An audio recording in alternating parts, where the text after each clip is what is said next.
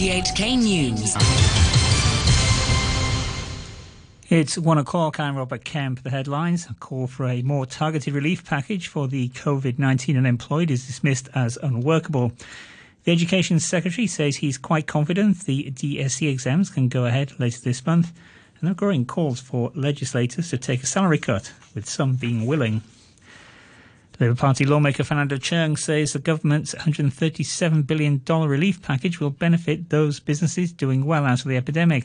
The highlight of the package will be an $80 billion job retention scheme, where the government will pay half of workers' salaries for six months, capped at $9,000 a month, but only to those companies who don't sack staff. Critics say it doesn't help people who've already lost their jobs. Mr. Cheung said a more targeted relief package would require less money. We have calculated that if they were only subsidizing people who have to take unpaid leaves, it would only amount to about $16 billion if we were to pay for six months and assuming up to 6.1% of the workforce would have to take unpaid leaves. So instead of having to pay $80 billion for the entire market business, we would be paying only a fraction, one fifth of the money would do, and the rest should go to helping those who have lost their jobs. But the Secretary for Labour and Welfare, Law Chi Kwong, dismissed the criticism, saying it would create too much of an administrative burden. If we are to examine the conditions of a particular company or employer before we provide the subsidy, and it takes a lot of administration work. And actually, we have to employ a lot of people to look at each individual's transactional history of each employers, and that will take a very long time and a very heavy administration cost. Looking at the epi- epidemic right now, its impact on almost all industry with some exceptions. It is very important for us to launch the program as soon as possible. Education Secretary Kevin Yeung says he's quite confident the Diploma of Secondary Education exams can go ahead on the 24th of this month.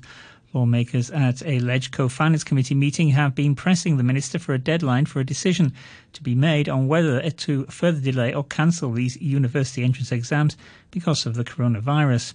Speaking through an interpreter, Mr. Yeung said it wasn't possible to give a definite date.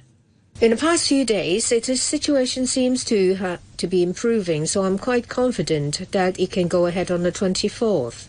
We have made arrangements to ensure safety, but still, when you go out in the street, when you take transportation, students will take a little bit more risk. We will give as much information to students as possible to allay their worries. We can't control the epidemic, so we can't give a definite date.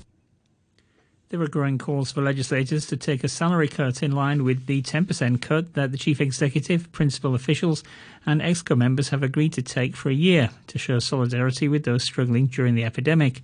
Lawmakers gave mixed views on a pay cut, but New People's Party chairwoman, Gina Ip, who's an executive councillor, says she'll donate a tenth of her wages.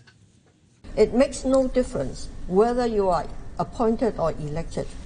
Our salaries are publicly funded.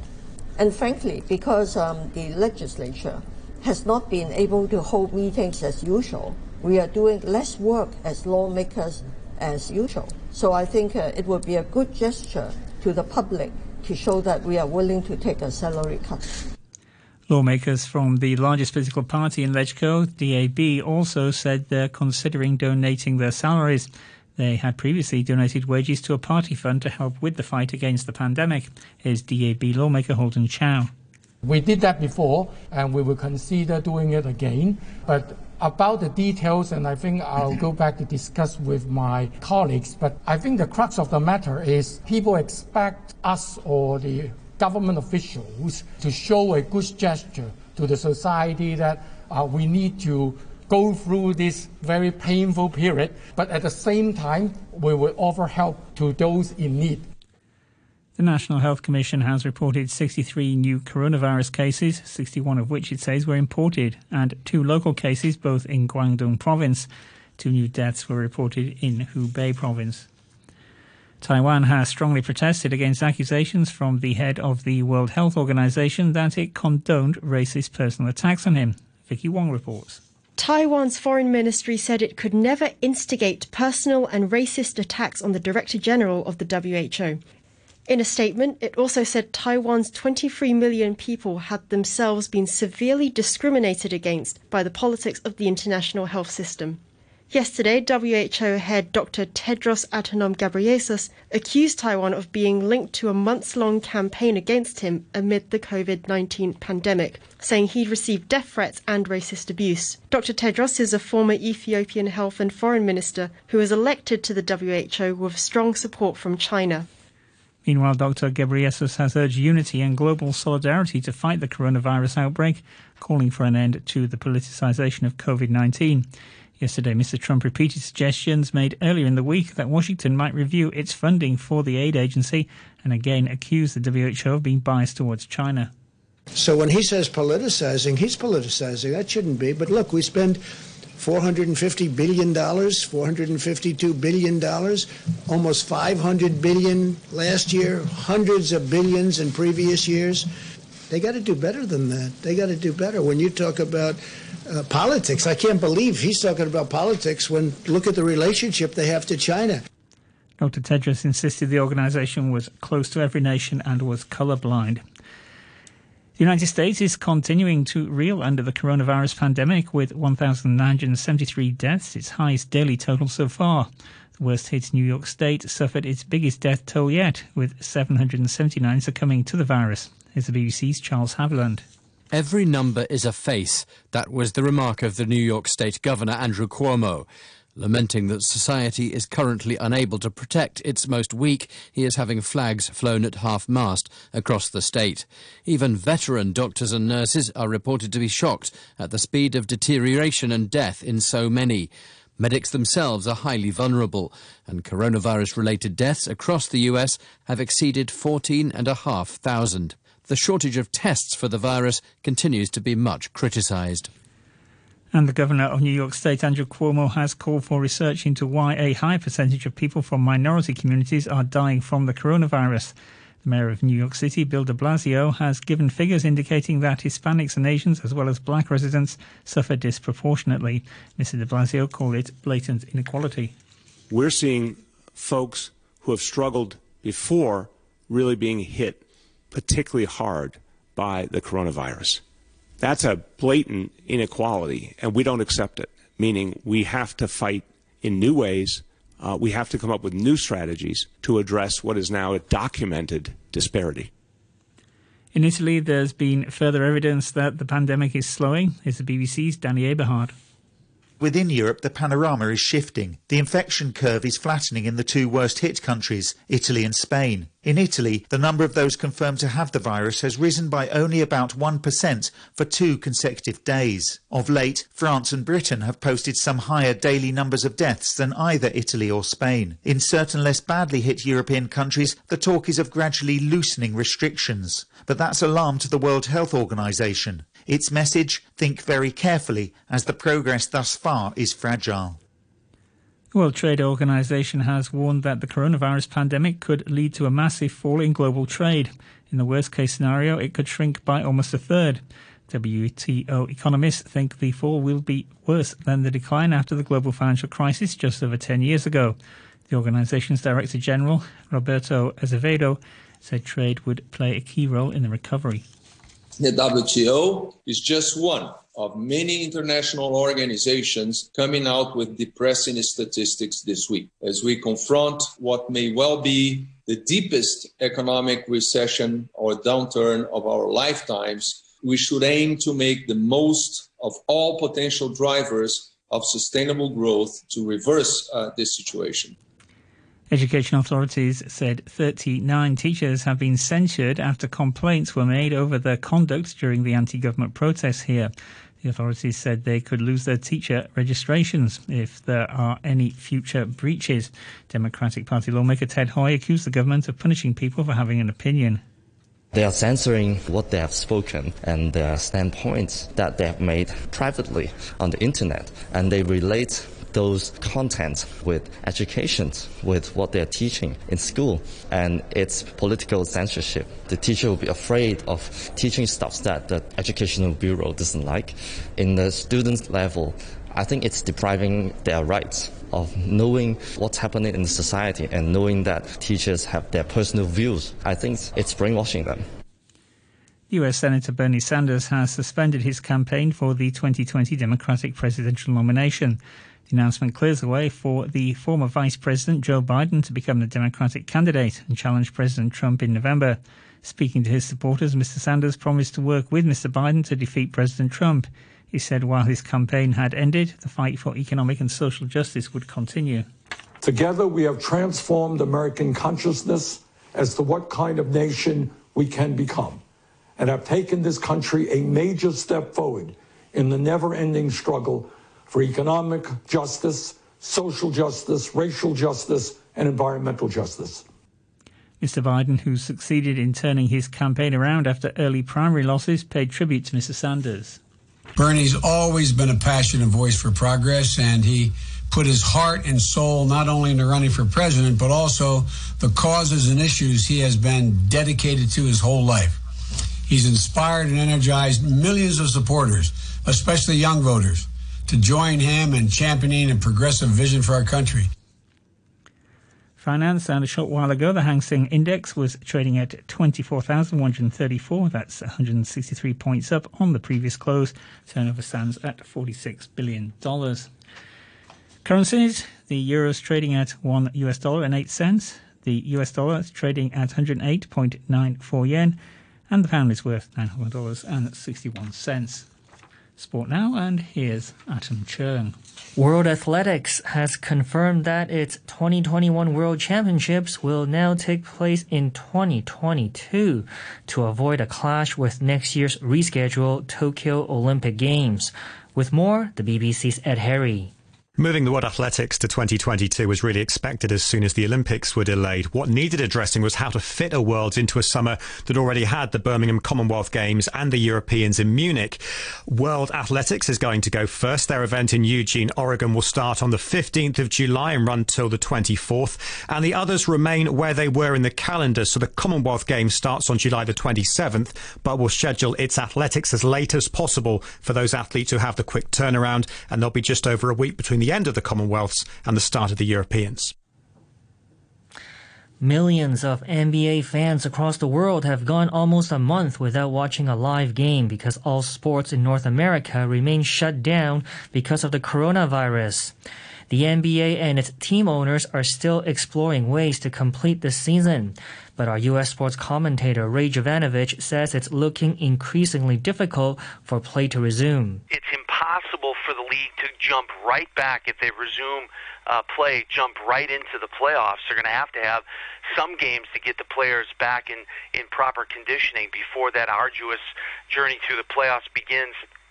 And as I said, I think that window is closing because what the NBA certainly does not want to do is damage the beginning of the next regular season, the 2020-2021 season, which will begin in October. So that does not leave the NBA with a lot of time to get uh, into the playoffs and get an NBA champion for this season. It looks increasingly likely that a cancellation could be the case. The former Tottenham goalkeeper Paul Robinson says he expects the club to follow Liverpool's lead and reverse their decision to furlough non-playing staff amidst the coronavirus crisis. Spurs are one of four English Premier League clubs to use the UK government's job retention scheme.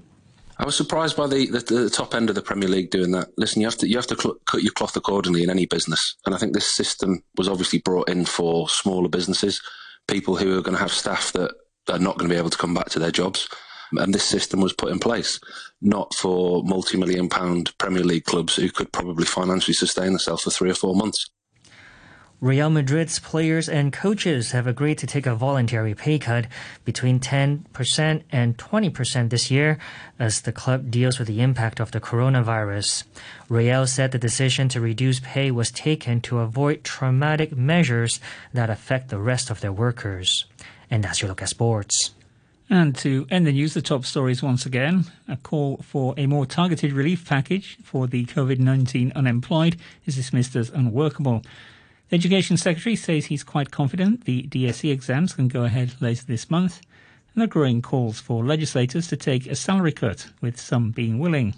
And that's the news from RTHK.